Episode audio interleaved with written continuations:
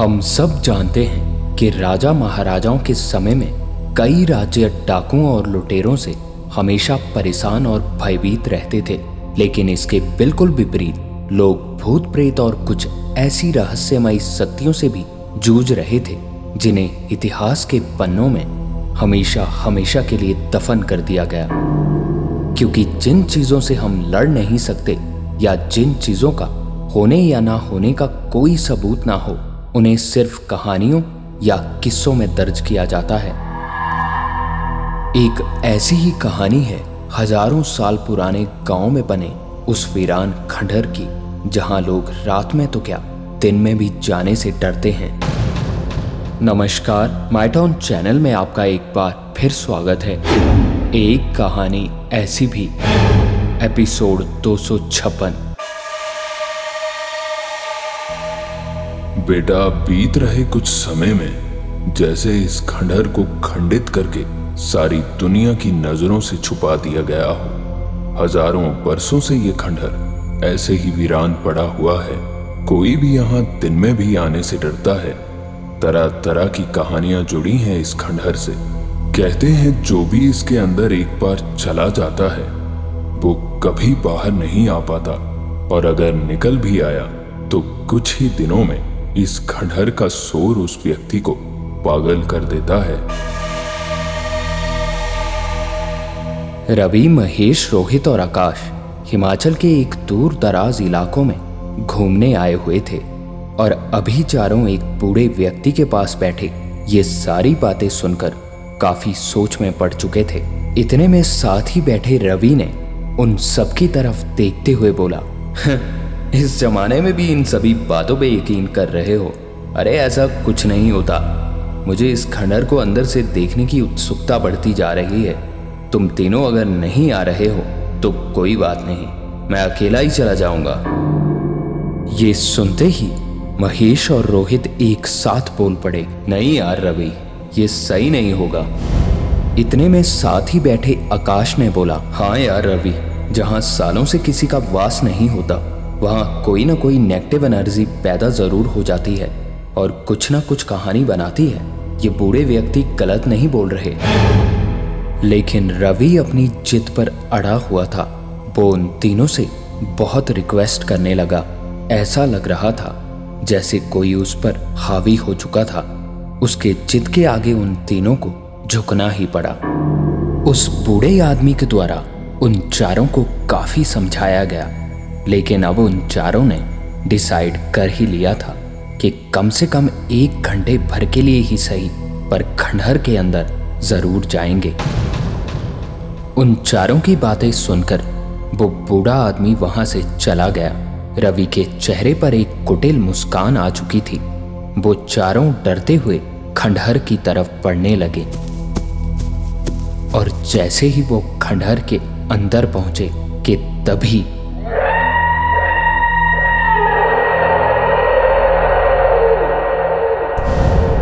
ये चीख इतनी भयानक और तेज थी कि उन चारों ने अपने कानों को हथेलियों से दबा लिया। उस खंडहर का शोर कोई भी बर्दाश्त नहीं कर पा रहा था।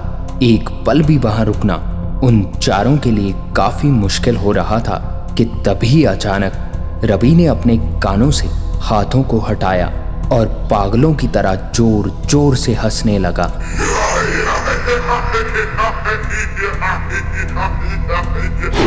ये देखकर उन तीनों की हालत खराब हो चुकी थी कि तभी आकाश ने डर से आँखें बड़ी बड़ी करते हुए कहा, निकलो यहाँ से जितनी जल्दी हो सके। कि तभी उन चारों ने रवि को पकड़कर उस खंडहर के दरवाजे की तरफ़ धकेलना शुरू किया। थोड़ी ही देर में वो चारों खंडहर से बाहर अपनी कार में सवार हो चुके थे। खंडहर का शोर अब भी उनके कानों में गूंज रहा था। रवि अब भी ज़ोर ज़ोर से हंस रहा था।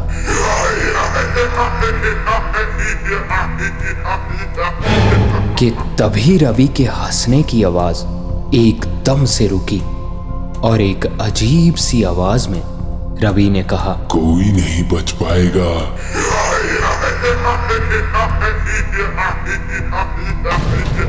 ये सुनते ही उन तीनों को कुछ भी समझ नहीं आ रहा था। एक तरफ़ वो भयानक खंडहर का शोर, जो उनके कानों में दर्द पैदा कर रहा था, और दूसरी तरफ़ रवि का इस तरह बोलकर हंसना उन तीनों को अंदर तक दहलाने के लिए काफ़ी था, कि तभी अचानक रवि अपनी गर्दन को दाई तरफ़ एक बड़े ही अजीब तरीके से मोड़ने लगा, और उसके गर्दन दाई तरफ़ करते ही गाड़ी अपने आप ही दाई तरफ़ को जाने लगी। महेश अपनी पूरी ताकत लगाकर गाड़ी को बाई तरफ़ घुमाने की कोशिश कर रहा था, पर अब बहुत देर हो चुकी थी। सामने से आती हुई एक तेज रफ्तार ट्रक से उनकी गाड़ी टकराकर कई फीट ऊपर हवा में उड़कर नीचे सड़क में गिरी और इसी के साथ चिल्लाता हुआ आकाश अपनी नींद से जागा, आसपास देखा तो वो किसी होटल के बेड पर सोया था। आकाश के चिल्लाने की आवाज़ सुनकर रवि, महेश और रोहित दौड़ते हुए दूसरे कमरे से तुरंत तेज़ी से उसके सामने आकर खड़े हो गए। एकदम अजीब तरह का अनुभव था ये। आकाश सपने में ही आज खंडहर में घटने वाली घटना को सपने में देख चुका था। आकाश इतना डर चुका था कि उन तीनों के द्वारा बार बार पूछने के बाद भी कुछ नहीं बोल पा रहा था। इतने में रवि ने ये हालत देखकर उसे पानी का गिलास थमाया। आकाश की धड़कन तेज धड़क रही थी। पानी को पीकर थोड़ी देर चुप रहा और उसके बाद बोला, आज हम सब खंडहर देखने नहीं जाएँगे।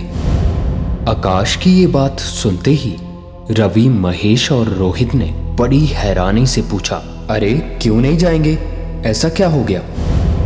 आकाश अपनी बातों को टालने की कोशिश करता हुआ एक बार फिर बोला, एक बार बोल दिया ना, नहीं जाना है तो बस नहीं जाना है। इतने में साथ खड़े रवि ने थोड़ा चिढ़ते हुए बोला, देखो आकाश, अब तुम डराने की कोशिश मत करो। वैसे भी दो दिनों से वो बूढ़ा आदमी भी खंडर के बारे में काफ़ी कुछ सुना चुका है। उससे पहले ही हम कितने डरे हुए हैं। कल रात सोने से पहले ही हम चारों ने प्लानिंग भी की थी। कि आज दोपहर बारह बजे के बाद हम खंडहर देखने चलेंगे। इतने में आकाश ने एक बार फिर बोला, मैं जो भी अभी बोलूँगा, तुम तीनों यकीन नहीं करोगे। ये बात बोलने के बाद आकाश ने सारी बात उन्हें बता दी, जो उसने सपने में देखा था। आकाश की ये बात सुनकर तीनों ज़ोर ज़ोर से हंसने लगे। थोड़ी देर हंसने के बाद रवि एक बार फिर बोल पड़ा, अब तो कुछ भी हो जाए। ज़रूर ही जाएँगे वहाँ। महेश और रोहित भी अब जिद करने लगे थे। आकाश बहुत समझाने की उन्हें कोशिश करता रहा, लेकिन उन तीनों ने एक बात तक नहीं मानी। उन तीनों को ऐसा लग रहा था कि आकाश उन्हें डराने की कोशिश कर रहा है। ये चारों दोस्त तीन दिन की ट्रिप के लिए हिमाचल घूमने आए हुए थे, और आज तीसरा दिन था। आज रात नौ बजे इन चारों को दिल्ली के लिए वापस जाना था। यहाँ आकर ये चारों एक होटल में रुके थे। होटल के रिसेप्शन में उन चारों ने आज के लिए एक गाइड को बुक कर लिया। आज की ट्रिप में दोपहर से पहले पार्क देखने के लिए जाना था और उसके बाद करीब 40 किलोमीटर शहर से दूर उस खंडहर को देखने के लिए जाना था। सुबह नौ बजे वो चारों लोकल गाइड के साथ गाड़ी से पार्क के लिए निकल चुके थे। और पार्क में दो घंटे घूमने के बाद वो चारों शहर से दूर उस खंडर को देखने के लिए रवाना हुए। कुछ दूर जाने के बाद रास्ते में ही एक ढाबे के पास उनकी गाड़ी रुकी। लोकल गाइड का बताना था कि रास्ते में खाने के लिए इसके बाद ना ही कोई होटल है और ना ही कोई ढाबा मिलेगा। उस गाइड की बात सुनकर उन चारों ने उस ढाबे में खाने का ऑर्डर दिया। करीब आधे घंटे में खाना खाने के बाद जब वहाँ से खंडर के लिए निकल ही रहे थे तो आकाश की नज़र सामने लगे एक ट्रक पर पड़ी। उस ट्रक का नंबर देखकर हैरानी से बड़ी बड़ी आँखें करता हुआ और डर से आकाश बोला, रवि, ये वही ट्रक है जिससे शाम को हमारी टक्कर होने वाली है। आकाश की बात सुनकर गाइड को कुछ भी समझ नहीं आ रहा था कि आखिर आकाश ऐसा क्यों बोल रहा था। गाइड के पूछने पर आकाश ने रात को सपने वाली बात उसे भी बता दी।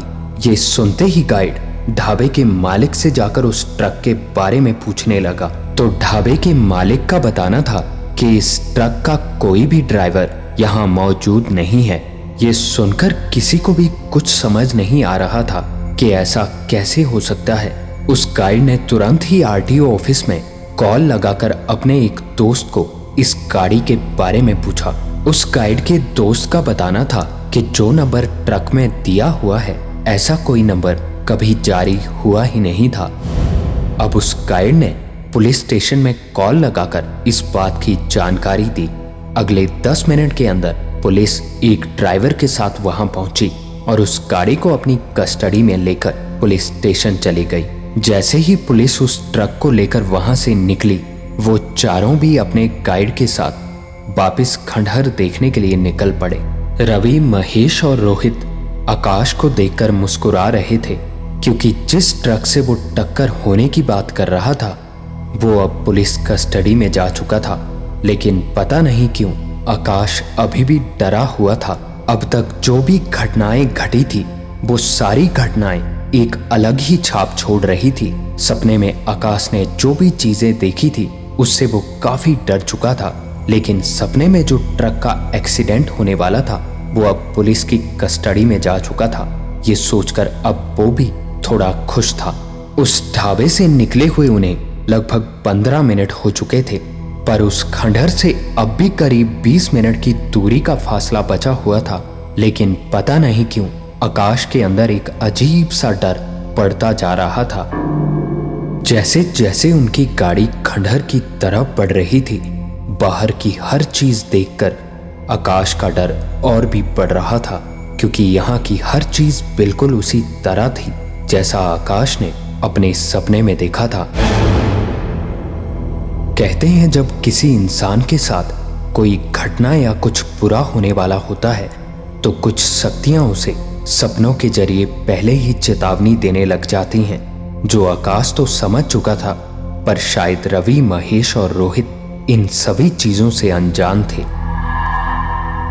तकरीबन 20 मिनट के बाद उनकी गाड़ी उस खंडहर के सामने पहुँची और उस तरफ़ देखता हुआ आकाश बड़ी बड़ी आँखें करता हुआ बोला, हम खंडहर के अंदर नहीं जाएँगे।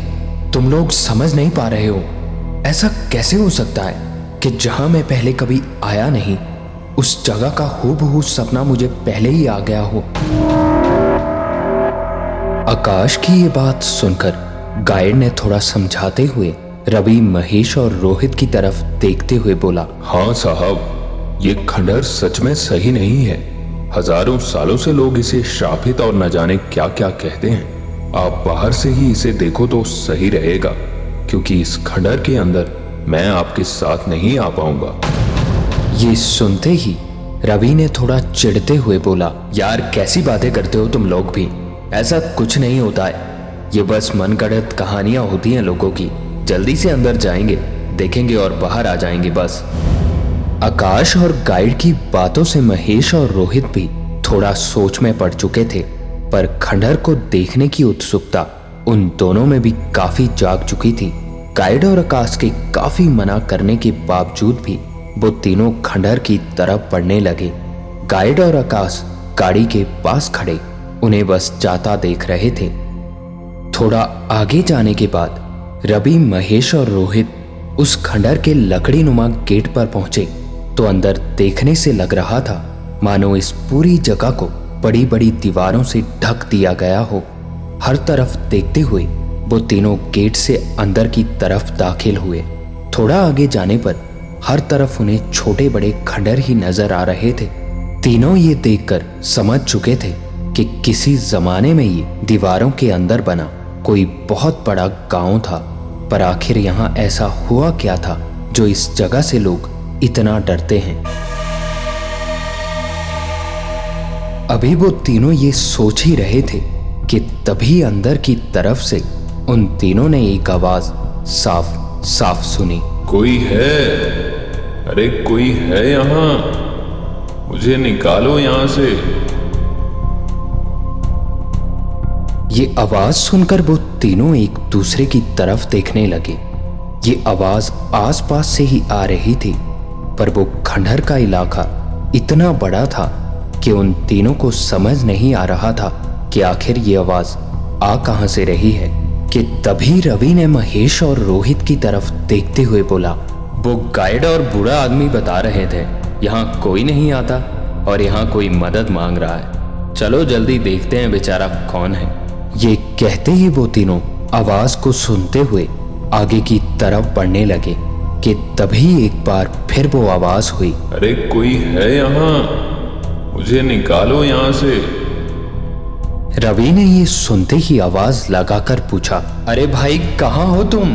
कि तभी उस आदमी ने कहा सीधे चले आओ भाई। गाँव के बीचों बीच कुएँ के पास ही हूँ मैं। और बिना कुछ सोचे समझे वो तीनों खंडहरों से बनी गलियों को पार करते हुए उस आवाज़ की तरफ़ पड़ने लगे और कुछ ही देर में वो तीनों उस खंडहर के बीचों बीच खड़े थे। तीनों चारों तरफ़ उस आदमी को ढूँढने की कोशिश करने लगे, पर वहाँ दूर दूर तक कोई नज़र नहीं आ रहा था कि तभी रवि ने एक बार फिर आवाज़ लगाई, अरे भाई, कहाँ हो तुम? पर वहाँ अब कोई आवाज़ नहीं हुई। उन तीनों ने आसपास हर तरफ़ देखा, पर वहाँ उन खंडहरों में, एक अजीब से सन्नाटे में, और कोई आवाज़ नहीं थी। ये देखकर रवि, महेश और रोहित काफ़ी हैरान थे, क्योंकि अभी अभी थोड़ी देर पहले उन्हें कोई मदद के लिए बुला रहा था, और यहाँ पहुँचने पर ऐसा लग रहा था, मानो उन तीनों के अलावा यहाँ पूरे इलाके में कोई था ही नहीं। अभी वो कुछ सोच पाते कि तभी उन तीनों का ध्यान आसपास बने खंडहर हो चुके घरों पर पड़ा। तो यहाँ सब घर और रास्ते बिल्कुल एक जैसे थे। उन तीनों को समझ नहीं आ रहा था कि आखिर वो यहाँ आए किस रास्ते से थे। तीनों हर तरफ़ जाकर पैरों के निशान देखने लगे, पर बड़ी अजीब बात थी कि मिट्टी में खंडर के बीचों बीच जहाँ वो खड़े थे, उस जगह के अलावा और कहीं भी पैरों के निशान बने ही नहीं थे। ये देखकर अब वो तीनों भी थोड़ा डर चुके थे। वो तीनों एक साथ खंडर से बाहर निकलने के लिए एक तरफ़ की ओर बढ़ने लगे। आसपास देखने पर वो इलाका बिल्कुल ही अनजान और भयानक लगने लगा था। तकरीबन दस मिनट चलने के बाद जब वो रुके तो बड़ी बड़ी आँखें करते हुए एक दूसरे की तरफ़ देखने लगे। क्योंकि जहाँ वो इतना चलकर अभी पहुँचे थे, ये वही जगह थी जहाँ से वो अभी अभी गए थे। उन तीनों को ये देखकर इतना तो समझ आ चुका था कि वो इस खंडर इलाके में खो चुके थे कि तभी डरते हुए महेश ने बोला, अब इस दाई तरफ़ के रास्ते से जाते हैं और पत्थर से निशान लगाते हुए जाएँगे। इससे हमें पता चलता रहेगा कि हम कहाँ जा रहे हैं। रवि और रोहित ने भी इस बात पे हामी भरी और तीनों निशान लगाते हुए दाई तरफ़ से आगे बढ़ने लगे और काफ़ी देर चलते हुए वो तीनों एक बार फिर खंडर के बीचों बीच पहुँच चुके थे। पीछे मुड़कर देखा तो उनके द्वारा लगाए पत्थरों के निशान कहीं नज़र नहीं आ रहे थे। ये सब देखकर वो इतना डर चुके थे कि रवि ज़ोर ज़ोर से चिल्लाता हुआ मदद के लिए किसी को पुकारने लगा। कोई है यहाँ? निकालो हमें यहाँ से। कोई है? काफ़ी देर आवाज़ें लगाने के बाद एक आवाज़ उन तीनों ने साफ़ साफ़ सुनी। अरे भाई कहाँ हो तुम?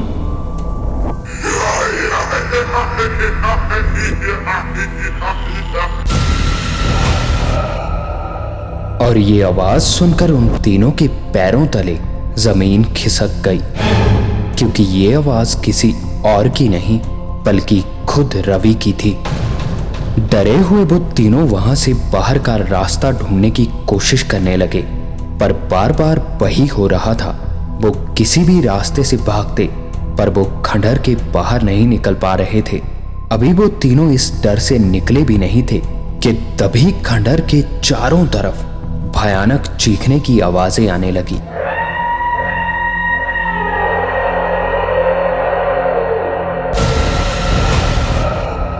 ये चीखने की आवाज़ें इतनी तेज थी कि रवि, महेश और रोहित का अब वहाँ एक मिनट भी रुकना बहुत मुश्किल हो रहा था कि तभी वो चीखों की आवाज़ धीरे धीरे एक अजीब सी हँसी में बदलने लगी।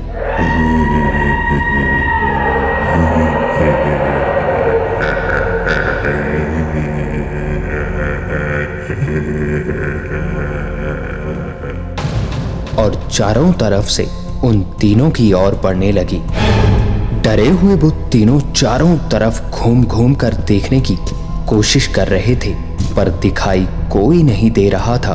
पर वो तीनों साफ़ साफ़ महसूस कर पा रहे थे कि उनके चारों तरफ़ से बहुत से कदमों की आवाज़ उन्हीं की तरफ़ आ रही थी।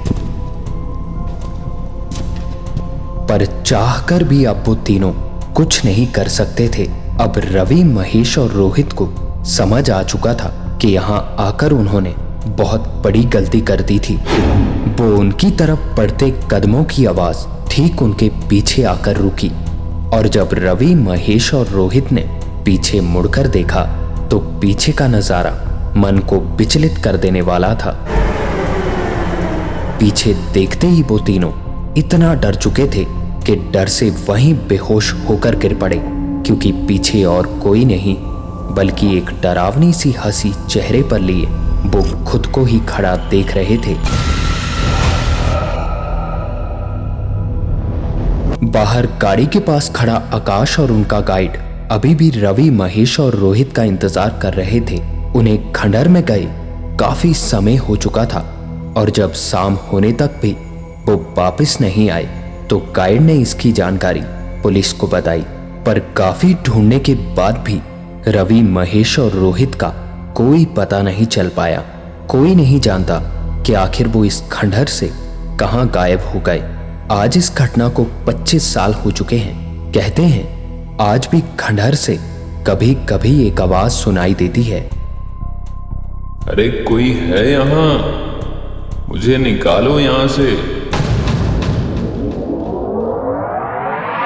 और ये थी आज की एक कहानी। ऐसी भी। ऐसी भी ऐसी भी।